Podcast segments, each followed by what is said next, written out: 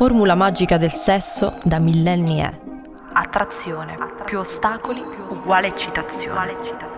Ma quando restano solo gli ostacoli, forse è meglio lasciar perdere. O fare un podcast sul sesso.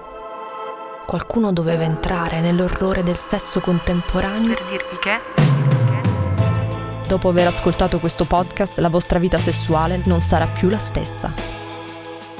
Sono Valeria Montebello e questo è un podcast di Cora Media. Si chiama È solo sesso.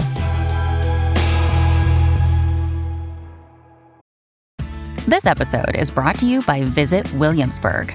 In Williamsburg, Virginia, there's never too much of a good thing. Whether you're a foodie, a golfer, a history buff, a shopaholic, an outdoor enthusiast, or a thrill seeker, you'll find what you came for here and more. So ask yourself, what is it you want? Discover Williamsburg and plan your trip at visitwilliamsburg.com. In questa puntata voglio parlare dell'arte del pittogramma le emoji stanno diventando un linguaggio parallelo, dai politici che le usano per contribuire a distruggere la loro immagine a chi vuole lasciare il proprio partner con stile. Testo melodrammatico più un emoji di panda per farsi odiare di meno, o di più.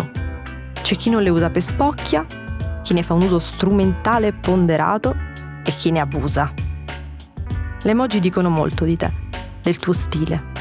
Sono nella bio di Tinder, di Instagram, nelle info di WhatsApp in conversazioni quotidiane come Ciao, come stai? Risposta Palla viola. Una palla messa lì può sembrare completamente slegata da un punto di vista concettuale, ma non lo è dal punto di vista emotivo, stilistico, di mood. Usi la palla magica e sei subito avvolto da un'aura di mistero. È una specie di talismano. Ciascuno manda le emoji che lo rappresentano di più. Un pulcino, un gatto, un maiale. Le emoji dicono molto di te, soprattutto quando le usi per fare sexting.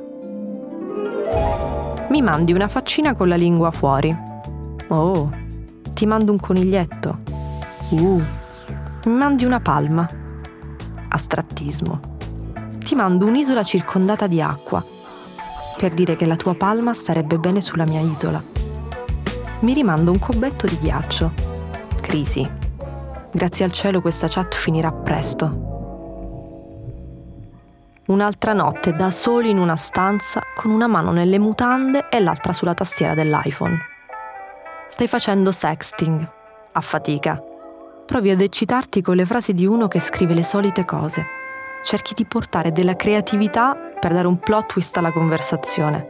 E la risposta al tuo sforzo verbale e immaginativo è emoji dell'orco giapponese quella ubicata fra l'emoji con la fasciatura in testa e quella del teschio. Blocca contatto. Ma forse sei stata troppo severa. In fondo quel demone non è altro che una missione di debolezza. Non sapeva cosa rispondere a quella fantasia così inaspettata e ha optato per l'emoji demoniaca. Se non sai affrontare uno scambio, allora dribbli con le emoji, che rendono tutto molto più disimpegnato e postmoderno. Ormai se una cosa non ha senso e ci si butta dentro di tutto, la definizione non è più è una merda, ma è postmoderno. Nella mia ricerca poi ho scoperto che quella dell'orco giapponese non era un emoji messa lì a caso. Simboleggia, secondo il dizionario dell'emoji 2023, il massimo dell'eccitazione. Dire solo sono eccitato ormai ti scopre troppo. Mettere l'emoji della melanzana è diventato eccessivamente didascalico quindi si opta per un altro genere di emoji. E l'orco effettivamente può suggerire un bisogno impellente di fare sesso. Un altro emoji dell'eccitazione è il pagliaccio. Se mandi il pagliaccio evochi un sesso strano, un misto fra Patch Adams e It. I pagliacci potrebbero anche essere considerati assassini di erezioni. Quindi questo è il rischio che corri se lo scegli, se lo mandi, sei una persona molto coraggiosa, meriti una lode. Possiamo dedurre che l'eccitazione con le emoji sia rappresentata da mostri dell'orrore. In effetti, quando sei eccitato, non sei più un essere umano senziente. Ti trasformi in un mostro, orco o pagliaccio che sia. Quindi le emoji non sono usate per significare quello che significano letteralmente, cioè pesca uguale pesca, gamberetto uguale gamberetto. Pesca uguale culo Gamberetto fritto uguale pene piccolo. Faccetta sciolta uguale sono venuto. Goccioline pure. Singolarmente si possono anche interpretare nel modo corretto. Il problema vero nasce quando sono usate in combinazione. Qui ci si perde nei dilemmi dell'ermeneutica.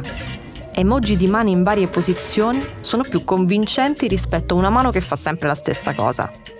Combinazione di molte faccette con la bocca a O sta per sesso orale. La quantità indica la velocità dell'atto. Ho letto intere chat di sexting composte solo da emoji, senza mai una parola. Mai. Ne interpreto una. Lui. Bruco, bocca, lingua, drago. Lei. Faccia sciolta più lingua limone. Lui. Uomo che parla, megafono. Lei. Simbolo del sopra, del sotto, del sopra, del sotto. Faccetta rossa. Lui. Tramonto più goccioline.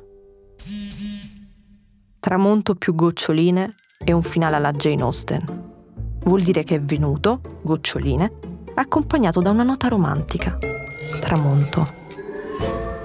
Quando parliamo di persone che hanno più di 50 anni, le cose diventano ancora più complicate. Alcuni su Facebook, Facebook, nemmeno Instagram, per iniziare una conversazione erotica mandano gif con rose spixelate e brillantini, o foto di mani che si toccano con dietro una colomba presa inconsapevolmente da Shutterstock. Cos'è Shutterstock? Tipica domanda da boomer che a un certo punto tornano bambini paffuti e chiedono cos'è questo, cos'è questo. Googlate Shutterstock. Una petizione.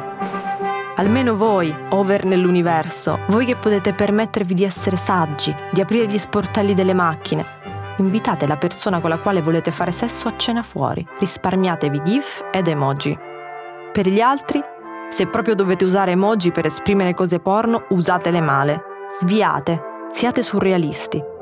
Fate impazzire la persona dall'altra parte che starà ore e ore a interpretare quel geroglifico che nemmeno su un testo di Hegel. L'orgasmo intellettuale è assicurato. Solo quello però. Unica cosa che vale per tutti, da evitare a tutti i costi, emoji usate come disimpegno ironico, come la musica jazz di sottofondo in ascensore per allietare il viaggio. Non lo allieta. Il sesso è già abbastanza ironico.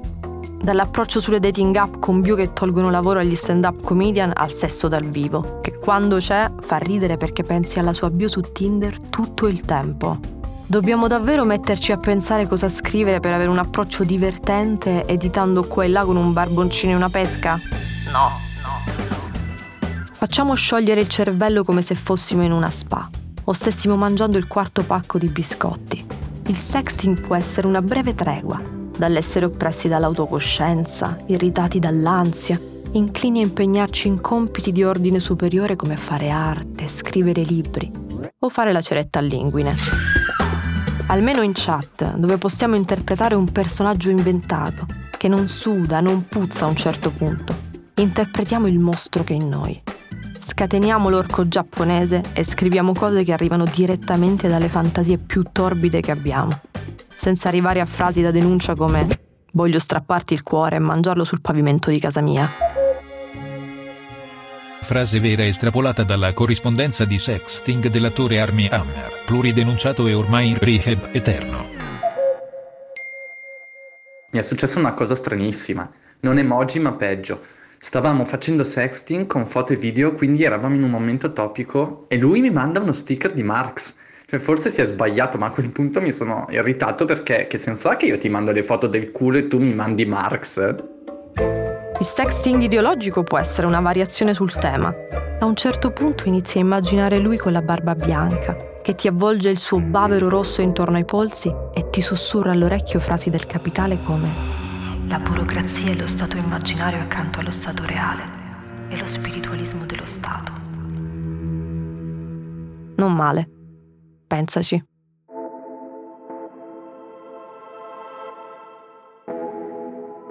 Dopo aver ricevuto una foto delle tette, mandare in risposta all'emoji di un gamberetto fritto è porno. Dopo aver ricevuto una foto delle tette, mandare in risposta l'emoji di così virili tipo melanzane, manganelli, mazze chiodate e non porno. Se il sesso e le relazioni devono essere una presa a male, almeno che sia collettiva.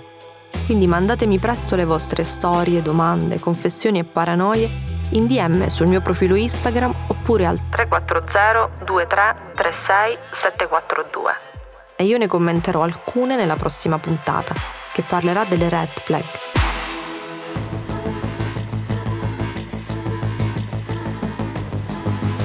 E Solo Sesso è una serie di Valeria Montebello prodotta da Cora Media.